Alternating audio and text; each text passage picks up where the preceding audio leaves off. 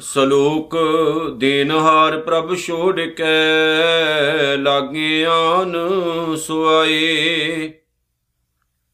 ਨਾਨਕ ਕਹੂ ਨਾ ਸਿਜਈ, ਬਿਨ ਨਾਮੈ ਪਤ ਜਾਏ ਅਸ਼ਟਪਦੀ। ਦਸ ਬਸਤੂ ਲੈ ਪਾਸ਼ੈ ਪਾਵੇ, ਏਕ ਬਸਤ ਕਾਰਨ ਬਿਖੋਟ ਗਵਾਵੇ।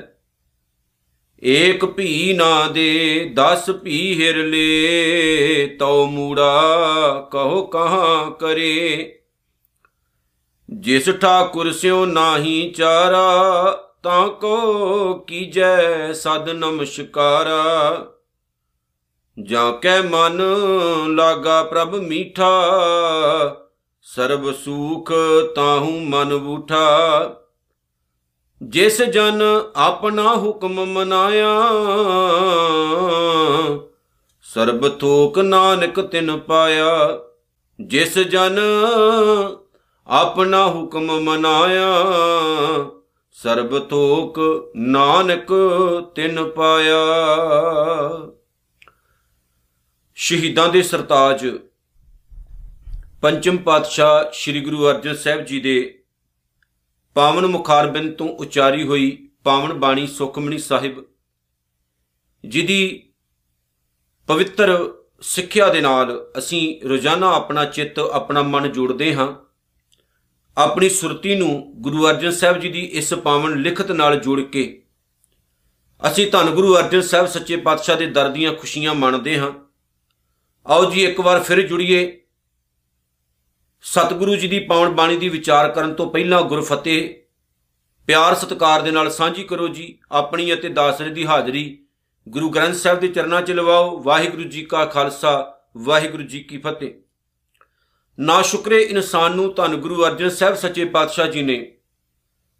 ਇੱਕ ਬਹੁਤ ਵੱਡੀ ਗੱਲ ਕਹਿ ਕੇ ਸਮਝਾਇਆ ਕਿ ਬੰਦੇ ਪਰਮਾਤਮਾ ਦੀਆਂ ਹੀ ਦਾਤਾਂ ਤਾਂ ਤੂੰ ਰਾਤ ਦਿਨ ਵਰਤਦਾ ਹੈ।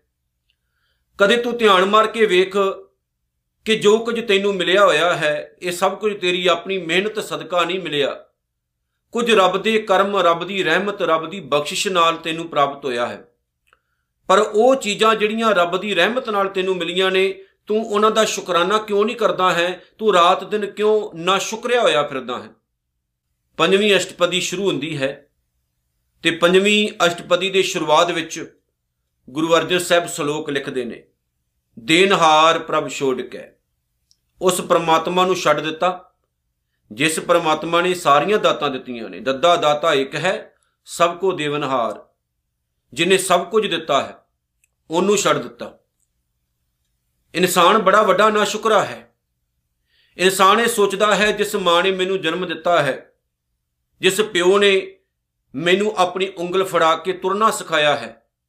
ਇੱਕ ਦਿਨ ਉਸ ਮਾਂ ਉਸ ਪਿਓ ਨੂੰ ਧੱਕੇ ਮਾਰੇ, ਬਾਹਰ ਕੱਢ ਦਿੱਤਾ ਘਰੋਂ।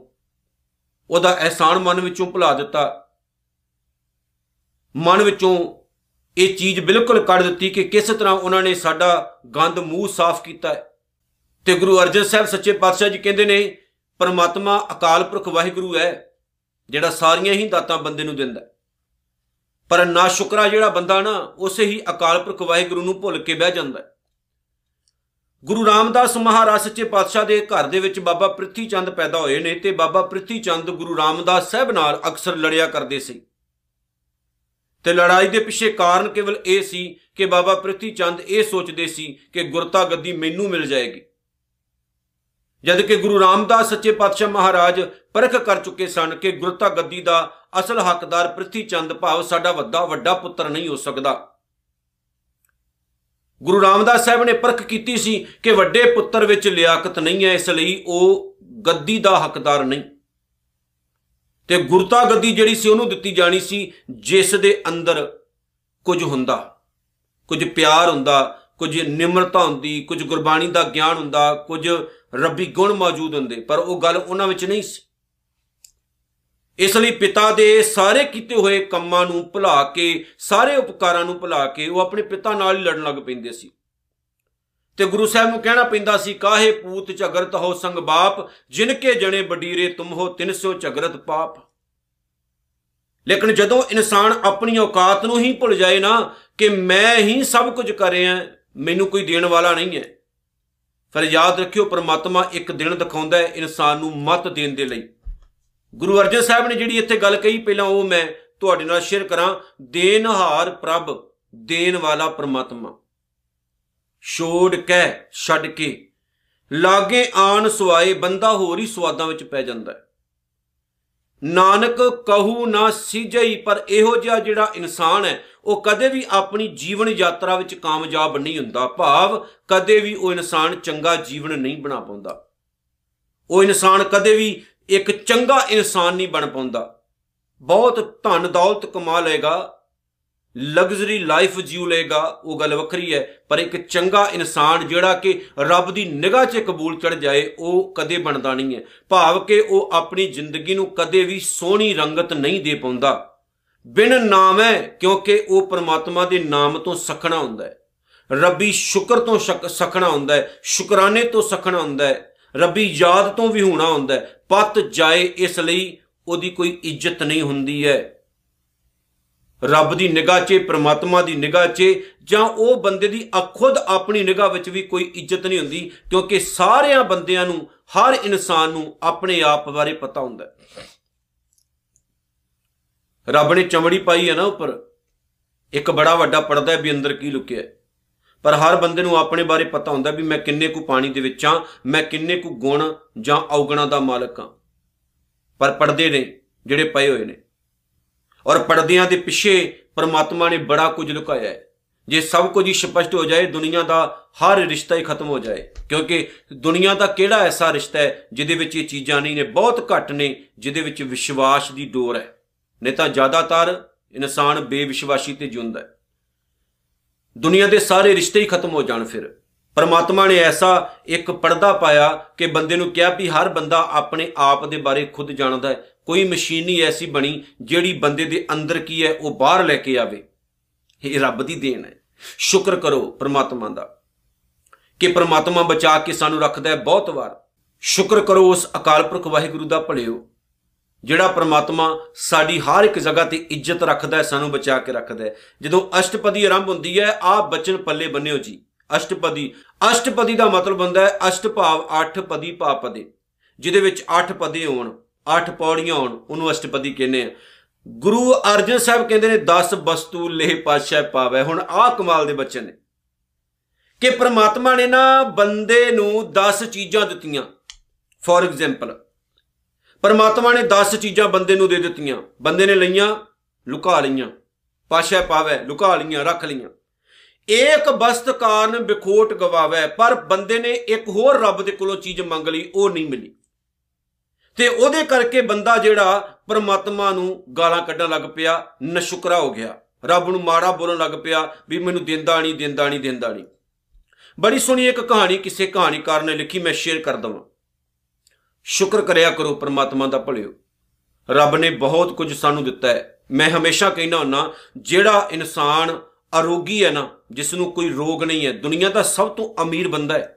ਜੇ ਤੁਹਾਡੇ ਘਰ 'ਚ ਸੁੱਖ ਨੇ ਬੜੇ ਅਮੀਰ ਬੰਦੇ ਹੋ ਤੁਸੀਂ, ਕੋਈ ਜ਼ਰੂਰੀ ਨਹੀਂ ਵੀ ਹਰ ਬੰਦੇ ਦੀ ਲਗਜ਼ਰੀ ਲਾਈਫ ਹੋਵੇ, ਹਰ ਬੰਦਾ ਜਿਹੜਾ ਉਹ ਜਹਾਜ਼ਾਂ 'ਚ ਘੁੰਮੇ, ਹਰ ਬੰਦੇ ਕੋਲ ਕੋਠੀਆਂ ਕਾਰਾਂ ਹੋਣ, ਇਹ ਜ਼ਰੂਰੀ ਨਹੀਂ ਹੈ।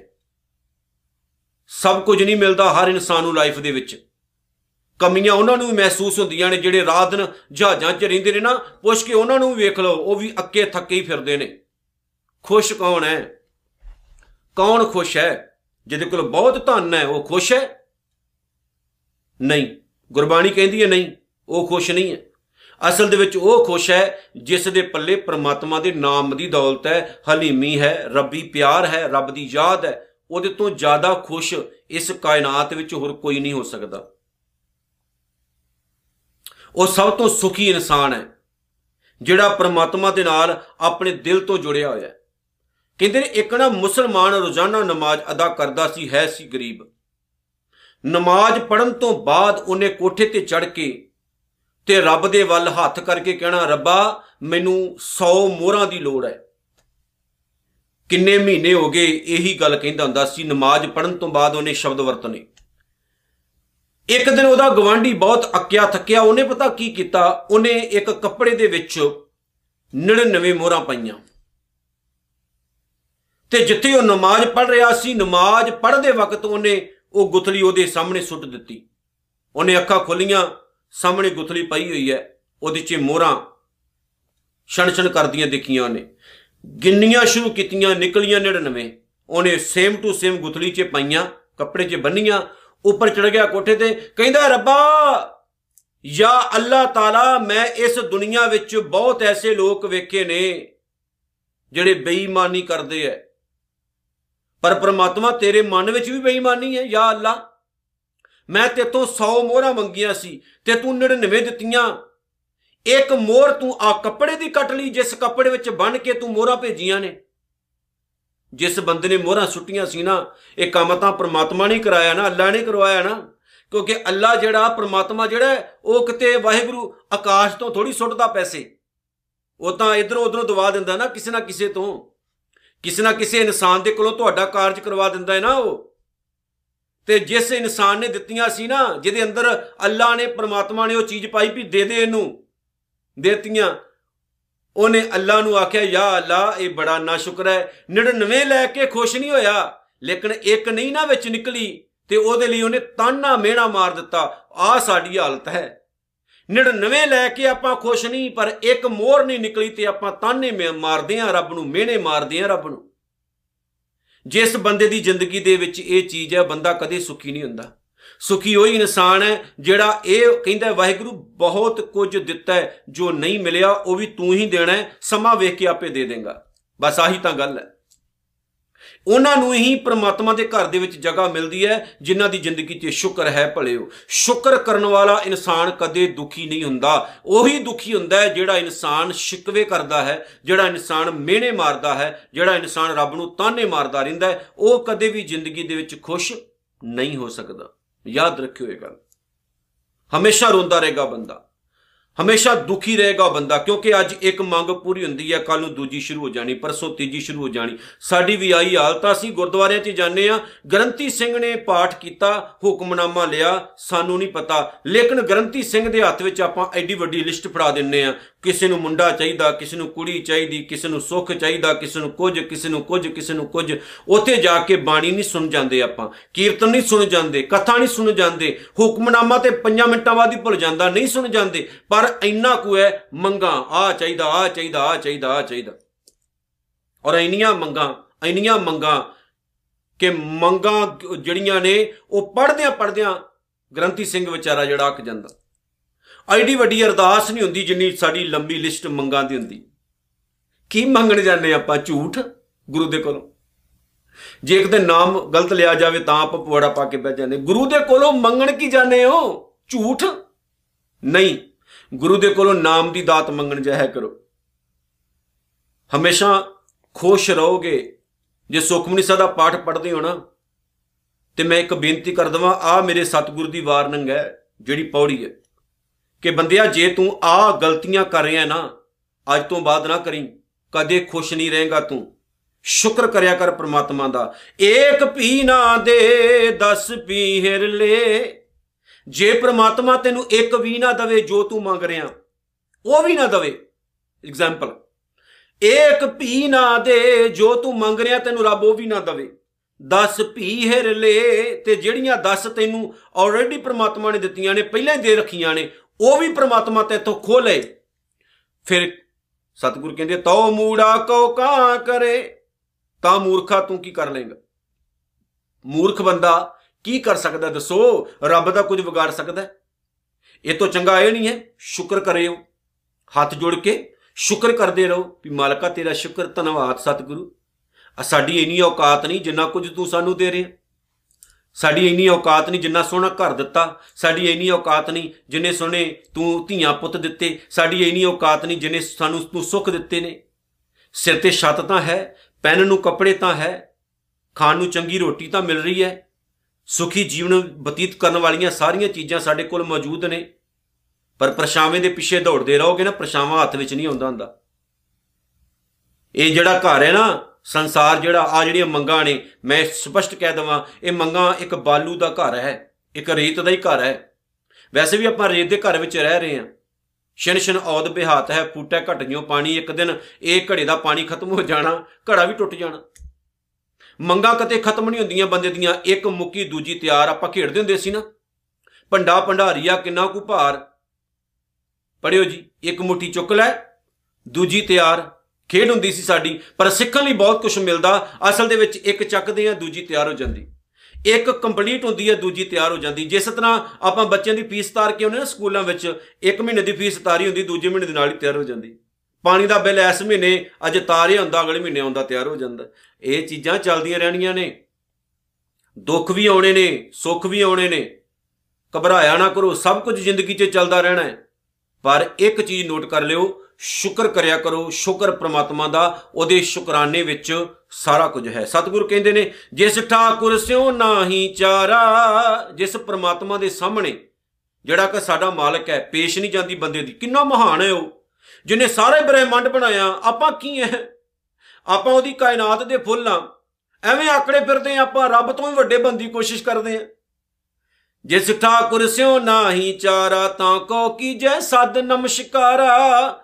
ਸਤਿਗੁਰ ਕਹਿੰਦੇ, ਸਦਾ ਉਸ ਪ੍ਰਮਾਤਮਾ ਦੇ ਚਰਨਾਂ 'ਚ ਝੁਕੇ ਰਹੋ, ਨਮਸਕਾਰ ਕਰਦੇ ਰਹੋ ਕਿ ਮਾਲਕਾ ਤੇਰਾ ਸ਼ੁਕਰ ਐਨੀ ਸੋਹਣੀ ਲਾਈਫ ਦਿੱਤੀ ਐਨੀ ਵਧੀਆ ਜ਼ਿੰਦਗੀ ਦਿੱਤੀ। ਆਪਣੇ ਤੋਂ ਵੱਡੇ ਨੂੰ ਵੇਖ ਕੇ ਨਾ ਜੀਓ, ਆਪਣੇ ਤੋਂ ਛੋਟੇ ਨੂੰ ਵੇਖ ਕੇ ਜੀਓ। ਸਾਡੇ ਨਾਲੋਂ ਵੀ ਬਹੁਤ ਐਸੇ ਮਾੜੇ ਲੋਕ ਨੇ ਵਿਚਾਰੇ ਜਿਹੜੀ ਬੜੀ ਮਾੜੀ ਲਾਈਫ ਜੀਉ ਰਹੇ ਨੇ। ਅਸੀਂ ਕਿੰਨੀ ਸੋਹਣੀ ਲਾਈਫ ਜੀਉ ਰਹੇ ਆ ਆਪਣੇ ਤੋਂ ਛੋਟੇ ਨੂੰ ਵੇਖ ਕੇ ਜੀਓਗੇ, ਜ਼ਿੰਦਗੀ ਆਨੰਦ ਨਾਲ ਭਰ ਜਾਏਗੀ। ਆਪਣੇ ਤੋਂ ਵੱਡੇ ਨੂੰ ਵੇਖ ਕੇ ਜਿਉਣਾ ਸ਼ੁਰੂ ਕਰੋਗੇ ਨਾ, ਜ਼ਿੰਦਗੀ ਸ਼ੁਕਵਿਆਂ ਨਾਲ ਭਰੇਗੀ। ਤੇ ਸ਼ੁਕਵੇ ਇੱਕ ਪਸੀਨਾ ਹੈ ਜਿਹਦੇ ਚੋਂ ਬਦਬੂ ਆਉਂਦੀ ਰਹਿੰਦੀ ਹੈ। ਮੈਲ ਹੈ, ਗੰਦਗੀ ਹੈ। ਉਹਨੂੰ ਲਾ ਕੇ ਸੁੱਟੋ ਹੇਠਾਂ, ਤਾਂ ਜ਼ਿੰਦਗੀ ਭਰਨੀ ਹੈ ਆਨੰਦ ਦੇ ਨਾਲ। ਜਾਂ ਕੈ ਮਨ ਲਾਗਾ ਪ੍ਰਭ ਮੀਠਾ, ਜਿਸ ਬੰਦੇ ਦੇ ਮਨ ਵਿੱਚ ਪਰਮਾਤਮਾ ਪਿਆਰਾ ਲੱਗਣ ਲੱਗ ਪੈਂਦਾ। ਭਾਵ ਜਿਹਨੂੰ ਇਹ ਮਹਿਸੂਸ ਹੋ ਜਾਂਦਾ, ਰੱਬ ਤੋਂ ਵੱਡਾ ਕੋਈ ਵੀ ਨਹੀਂ, ਸਭ ਕੁਝ ਰੱਬ ਦਾ ਦਿੱਤਾ ਹੋਇਆ ਹੈ। ਆ ਜ਼ਿੰਦਗੀ ਵੀ ਰੱਬ ਦੀ ਹੈ, ਮੌਤ ਵੀ ਰੱਬ ਦੀ ਹੈ, ਦੁੱਖ ਵੀ ਰੱਬ ਦੇ ਹੈ, ਸੁੱਖ ਵੀ ਰੱਬ ਦੇ ਹੈ, ਇਹ ਸਭ ਕੁਝ ਉਹਦਾ ਹੀ ਦਿੱਤਾ ਹੋਇਆ ਹੈ। ਸਤਿਗੁਰ ਕਹਿੰਦੇ, ਸਰਬ ਸੁਖ ਤਾਹੂ ਮਨ ਉਠਾ, ਸਾਰੇ ਸੁੱਖ ਉਹਦੇ ਹਿਰਦੇ 'ਚ ਆ ਕੇ ਵਸ ਜਾਂਦੇ ਨੇ। ਬਸ ਗੱਲ ਖਤਮ। ਦੁਨੀਆ ਦਾ ਸਭ ਤੋਂ ਸੁਖੀ ਤੇ ਅਮੀਰ ਬੰਦਾ ਹੀ ਉਹ ਹੁੰਦਾ ਹੈ ਜਿਸ ਬੰਦੇ ਨੂੰ ਪ੍ਰਮਾਤਮਾ ਦਾ ਭਾਣਾ ਮਿੱਠਾ ਲੱਗਣ ਲੱਗ ਪਏ। ਵਾਹ ਜੀ ਵਾਹ। ਤੇਰੇ ਭਰੋਸੇ ਪਿਆਰੇ, ਮੈਂ ਲਾਡ ਲਡਾਇਆ। ਜਿਸ ਬੰਦੇ ਨੂੰ ਵਿਸ਼ਵਾਸ ਹੋ ਜਾਏ ਕਿ ਪ੍ਰਮਾਤਮਾ ਹੀ ਸਭ ਕੁਝ ਦੇਣ ਵਾਲਾ ਹੈ। ਇਸ ਲਈ ਗੁਰਬਾਣੀ ਵਿੱਚ ਆਖਿਆ ਗਿਆ हे ਮੇਰੇ ਸ਼ਾਹ, ਮੇਰੇ ਅਕਾਲ ਪੁਰਖ ਵਾਹਿਗੁਰੂ, ਮੈਨੂੰ ਤੇਰੇ ਨਾਲੋਂ ਵਧੀਆ ਕੋਈ ਮਿਲਿਆ ਹੀ ਨਹੀਂ ਸੱਜਣ। ਤੂੰ ਹੀ ਮੇਰਾ ਸੱਜਣ ਹੈ, ਤੂੰ ਹੀ ਮੇਰੀ ਮਾਂ ਹੈ, ਤੂੰ ਹੀ ਮੇਰਾ ਪਿਤਾ ਹੈ, ਤੂੰ ਹੀ ਮੇਰਾ ਮੇਰਾ ਭਰਾ ਹੈ, ਤੂੰ ਹੀ ਮੇਰੇ ਸਾਰੇ ਰਿਸ਼ਤੇ ਨਾਤਿਆਂ ਵਿੱਚ ਹੈ ਵਾਹਿਗੁਰੂ, ਮੈਂ ਤੇਰੇ ਵਿੱਚੋਂ ਸਭ ਨੂੰ ਵੇਖਦਾ ਹਾਂ। ਜਿਵੇਂ ਜਪਜੀ ਸਾਹਿਬ 'ਚ ਆਖਿਆ ਗਿਆ, ਗੁਰਮੁਖ ਨਾਦੰ, ਗੁਰਮੁਖ ਵੇਦੰ, ਗੁਰਮੁਖ ਰਿਆ ਸਮਾਈ, ਗੁਰ ਈਸ਼ਰ, ਗੁਰ ਗੋਰਖ ਬ੍ਰਹਮਾ, ਗੁਰ ਪਾਰਵਤੀ ਮਾਈ। ਜਿਹੋ ਜਾਣਾ ਆਖਾ ਨਾਹੀ, ਕਹਿਣਾ ਕਥਨ ਨਾ ਜਾਈ। ਗੁਰਾ ਇੱਕ ਦੇ 부ਝਾਈ ਸਭਨਾ ਜੀਆਂ ਕਾ ਇੱਕ ਦਾਤਾ ਸੋ ਮੈਂ ਵਿਸਰ ਨਾ ਜਾਈ। ਜਿਹਨੂੰ ਸਭ ਕੁਝ ਆਪਣੇ ਗੁਰੂ ਵਿੱਚੋਂ ਦਿਸੇ, ਉਹ ਬੰਦਾ ਕਦੇ ਜ਼ਿੰਦਗੀ 'ਚ ਦੁਖੀ ਨਹੀਂ ਹੋ ਸਕਦਾ। ਜਿਸ ਇਨਸਾਨ ਨੂੰ ਰੱਬ ਦੇ ਭਾਣੇ ਨੂੰ ਮੰਨਣ ਦੀ ਜਾਚ ਆ ਗਈ, ਉਹ ਬੰਦਾ ਕਦੇ ਜ਼ਿੰਦਗੀ ਦੇ ਵਿੱਚ ਦੁਖੀ ਨਹੀਂ ਹੋ ਸਕਦਾ, ਕਦੇ ਕਮਜ਼ੋਰ ਨਹੀਂ ਹੋ ਸਕਦਾ, ਕਦੇ ਜੀਵਨ ਦੀ ਬਾਜੀ ਨਹੀਂ ਹਾਰਦਾ, ਉਹ ਹਮੇਸ਼ਾ ਜਿੱਤਦਾ ਹੈ, ਜਿਸ ਬੰਦੇ ਦਾ ਦਿਲ ਮਜ਼ਬੂਤ ਹੈ। ਕਲਗੀਧਰ ਦਸ਼ਮੇਸ਼ ਪਾਤਸ਼ਾਹ ਗੁਰੂ ਗੋਬਿੰਦ ਸਿੰਘ ਜੀ ਨੇ ਡੱਲੇ ਨੂੰ ਇਹ ਗੱਲ ਕਹੀ ਸੀ, ਸਾਬੋ ਕੀ ਤਲਵੰਡੀ? ਜਦੋਂ ਡੱਲੇ ਨੇ ਕਿਹਾ ਸੀ, ਸਤਿਗੁਰੂ, ਜੇ ਮੈਂ ਤੁਹਾਡੇ ਨਾਲ ਹੁੰਦਾ, ਜੇ ਮੇਰੇ ਯੋਧੇ ਤੁਹਾਡੇ ਨਾਲ ਹੁੰਦੇ ਨਾ, ਤੇ ਮੈਂ ਸਹਿਬਜ਼ਾਦੇ ਸ਼ਹੀਦ ਨਹੀਂ ਸੀ ਹੋਣ ਦੇਣੇ। ਮੈਂ ਆਨੰਦਪੁਰ ਸਾਹਿਬ ਉਜੜ ਨਹੀਂ ਸੀ ਦੇਣਾ, ਤੇ ਸਤਿਗੁਰੂ ਨੇ ਕਿਹਾ ਸੀ, ਡੱਲਿਆ, ਜਿਹੜੇ ਸਿੱਖ ਮੇਰੇ ਨਾਲ ਸੀ ਨਾ ਉਹਨਾਂ ਨੇ ਆਪਣੀਆਂ ਜਾਨਾਂ ਦਿੱਤੀਆਂ ਨੇ ਤੇ ਡੱਲੇ ਨੂੰ ਹੰਕਾਰ ਹੋ ਗਿਆ ਸੀ, ਨਹੀਂ, ਮੈਂ ਉਹਨਾਂ ਤੋਂ ਜ਼ਿਆਦਾ ਵਧੀਆ ਕੁਝ ਕਰ ਸਕਦਾ ਸੀ। ਤੇ ਸਤਿਗੁਰੂ, ਗੁਰੂ ਗੋਬਿੰਦ ਸਿੰਘ ਮਹਾਰਾਜ ਨੇ ਉੱਥੇ ਭਾਣਾ ਵਰਤਾ ਕੇ ਦੱਸ ਦਿੱਤਾ ਸੀ, ਡੱਲਿਆ, ਕੱਲਾ ਫੌਜਾਂ ਨਾਲ ਜਾਂ ਅਮੀਰ ਹੋਣ ਨਾਲ ਜਾਂ ਜ਼ਿਆਦਾ ਧਨ ਦੌਲਤ ਨਾਲ ਦਿਲ ਦਾ ਸ਼ਾਹ ਨਹੀਂ ਬੰਦਾ ਬਣਦਾ। ਜਦੋਂ ਡੱਲੇ ਦਾ ਹੰਕਾਰ ਦੂਰ ਹੋਇਆ ਤਾਂ ਡੱਲੇ ਨੂੰ ਸਤਿਗੁਰੂ ਨੇ ਕਿਹਾ ਸੀ, ਡੱਲਿਆ, ਰੱਬ ਦੇ ਭਾਣੇ ਦੇ ਵਿੱਚ ਬੜੇ ਸੁੱਖ ਨੇ। ਯਾਦ ਰੱਖੀ, ਇਹ ਵੀ ਰੱਬ ਦਾ ਹੀ ਭਾਣਾ ਹੈ ਜੋ ਵਾਪਰਿਆ ਹੈ। ਪਰ ਪ੍ਰਮਾਤਮਾ ਨੇ ਕੀ ਕੁਝ ਕਰਨਾ ਹੈ ਆਉਣ ਵਾਲੇ ਸਮੇਂ ਵਿੱਚ ਵੇਖੀ ਜਾ। ਸਾਡਾ ਆਨੰਦਪੁਰ ਸਾਹਿਬ ਉਜਾੜ ਕੇ ਆ ਦੁਸ਼ਟਾਂ ਨੇ ਇਹ ਸੋਚ ਲਿਆ ਹੋਣਾ ਵੀ ਆ ਕਲਗੀਧਰ ਨੂੰ ਅਸੀਂ ਹਾਰ ਦੇ ਦਿੱਤੀ। ਨਹੀਂ, ਇਹ ਰੱਬ ਦੀ ਨਿਗਾਹ ਦੇ ਵਿੱਚ, ਅੱਲਾਹ ਤਾਲਾ ਦੀ ਨਿਗਾਹ ਦੇ ਵਿੱਚ ਹਾਰ ਗਏ ਨੇ। ਇੱਕ ਦਿਨ ਐਸਾ ਆਏਗਾ ਜਿਸ ਦਿਨ ਇਹਨਾਂ ਦੀ ਮਿੱਟੀ ਪਲੀਤ ਹੋ ਜਾਏਗੀ, ਰਾਜ ਨਹੀਂ ਰਹੇਗਾ, ਖਤਮ ਹੋ ਜਾਏਗਾ ਸਾਰਾ ਕੁਝ ਐਸਾ ਹੋਇਆ। ਰੱਬ ਦੇ ਭਾਣੇ ਨੂੰ ਮਿੱਠਾ ਮੰਨੋਗੇ ਨਾ? ਤੇ ਜ਼ਿੰਦਗੀ ਦੇ ਵਿੱਚ ਬੜੇ ਆਨੰਦ ਨੇ। ਸਤਿਗੁਰ ਕਹਿੰਦੇ, ਜਿਸ ਜਨ ਆਪਣਾ ਹੁਕਮ ਮਨਾਇਆ, ਜਿਸ ਮਨੁੱਖ ਦੇ ਪਾਸੋਂ ਅਕਾਲ ਪੁਰਖ ਵਾਹਿਗੁਰੂ ਆਪਣਾ ਹੁਕਮ ਮਨਾਉਂਦਾ ਹੈ, ਭਾਵ ਜਿਹੜਾ ਇਨਸਾਨ ਰੱਬ ਦੇ ਹੁਕਮ, ਰੱਬ ਦੇ ਨਿਯਮ ਦੇ ਵਿੱਚ ਜਿਉਣਾ ਸਿੱਖ ਲੈਂਦਾ ਹੈ, ਸਰਬ ਥੋਕ ਨਾਨਕ ਤਿਨ ਪਾਇਆ, ਦੁਨੀਆ ਦੇ ਸਾਰੇ ਹੀ ਖਜ਼ਾਨੇ, ਦੁਨੀਆ ਭਰ ਦੇ ਸਾਰੇ ਪਦਾਰਥ, ਦੁਨੀਆ ਭਰ ਦੇ ਸਾਰੇ ਸੁੱਖ, ਸਮਝ ਲਓ ਉਸ ਇਨਸਾਨ ਨੇ ਲੱਭ ਲਏ ਨੇ। ਉਹਨੂੰ ਪ੍ਰਾਪਤ ਹੋ ਗਏ ਨੇ, ਰੱਬ ਨੇ ਉਹਦੀ ਝੋਲੀ 'ਚ ਪਾ ਦਿੱਤੇ ਨੇ। ਕਿਸ ਦੀ? ਜਿਹਨੂੰ ਰੱਬ ਦੇ ਭਾਣੇ 'ਚ ਜਿਉਣਾ ਆ ਗਿਆ, ਜਿਹੜਾ ਰੱਬੀ ਹੁਕਮ ਦੇ ਵਿੱਚ ਜਿਉਣਾ ਸਿੱਖ ਚੁੱਕਾ ਹੈ। ਇਸ ਸਾਰੀ ਪੌੜੀ ਦੇ ਵਿੱਚ ਤੇ ਸ਼ਲੋਕ ਦੇ ਵਿੱਚ ਸਤਿਗੁਰੂ ਨੇ ਦੋ ਗੱਲਾਂ ਕਹੀਆਂ। ਨੰਬਰ 1 ਕਦੇ ਵੀ ਨਾ ਸ਼ੁਕਰੇ ਨਾ ਹੋਵੋ। ਰੱਬ ਦੀ ਨਿਗਾਹ ਦੇ ਵਿੱਚ ਪ੍ਰਵਾਨ ਨਹੀਂ ਹੋਵੋਗੇ। ਜੋ ਉਹ ਦੇ ਰਿਹਾ ਹੈ, ਬਹੁਤ ਜ਼ਿਆਦਾ ਦੇ ਰਿਹਾ ਹੈ, ਸਾਡੀ ਔਕਾਤ ਤੋਂ ਵੱਧ ਦੇ ਰਿਹਾ ਹੈ। ਉਹਦਾ ਧੰਨਵਾਦ ਕਰਦੇ ਰਹੋ। ਉਹਦੇ ਹੁਕਮ ਦੇ ਵਿੱਚ ਜੀਓ ਤੇ ਦੁਨੀਆ ਦੇ ਸਭ ਤੋਂ ਸੁਖੀ ਇਨਸਾਨ ਤੁਸੀਂ ਹੋਵੋਗੇ। ਅਖੀਰ ਵਿੱਚ ਸ਼ੇਖ ਸ਼ਾਇਦੀ ਦਾ ਬਚਨ ਕਹਿ ਕੇ ਮੈਂ ਸਮਾਪਤੀ ਕਰਾਂ। ਸ਼ੇਖ ਸ਼ਾਇਦੀ ਸਾਹਿਬ ਕਹਿੰਦੇ ਨੇ ਮਨਾ ਮੇਰਿਆ ਜ਼ਾਲਮਾ ਕੀ ਹੋਇਆ? ਮਰੂ ਮਰੂ ਨਾ ਕਰੀ ਜਾ ਵਾਸਤਾਈ, ਪਰ ਨਾ ਚਾਹੇ ਜੇ ਝੋਲੀਆਂ ਨਾਲ ਬਖਸ਼ਿਸ਼। ਸ਼ੁਕਰ ਰੱਬ ਦਾ ਕਰੀ ਜਾ ਵਾਸਤਾਈ, ਬਿਨਾ ਸਬਰ ਸੰਤੋਖ ਨਾ ਖੁਸ਼ੀ ਮਿਲਦੀ। ਸਬਰ ਕਰੀ ਜਾ ਕਰੀ ਜਾ ਵਾਸਤਾਈ, ਉਹ ਤੇਰੀ ਆਸ ਅਨੁਸਾਰ ਨਾ ਹੋਏ ਦੁਨੀਆ, ਬਹੁਤੀ ਆਸ ਨਾ ਕਰੀ ਜਾ ਵਾਸਤਾਈ। ਆਓ ਗੁਰੂ ਅਰਜਨ ਸਾਹਿਬ ਦੇ ਆ ਪਿਆਰੇ ਜੀ ਬਚਨ ਪੱਲੇ ਬੰਨੀਏ। ਪੰਜਵੀਂ ਅਸ਼ਟਪਦੀ ਦੀ ਪਹਿਲੀ ਪੌੜੀ ਸਮਾਪਤ ਹੋਈ ਹੈ। ਸਤਿਗੁਰੂ ਅੱਗੇ ਵੀ ਆਪਣੀ ਸੇਵਾ ਇਸ ਤਰ੍ਹਾਂ ਲੈਂਦੇ ਰਹਿਣ। ਨਾਨਕ ਨਾਮ ਚੜ੍ਹਦੀ ਕਲਾ ਤੇਰੇ ਭਾਣੇ, ਸਰਬੱਤ ਦਾ ਭਲਾ। ਵਾਹਿਗੁਰੂ ਜੀ ਕਾ ਖਾਲਸਾ, ਵਾਹਿਗੁਰੂ ਜੀ ਕੀ ਫਤਿਹ।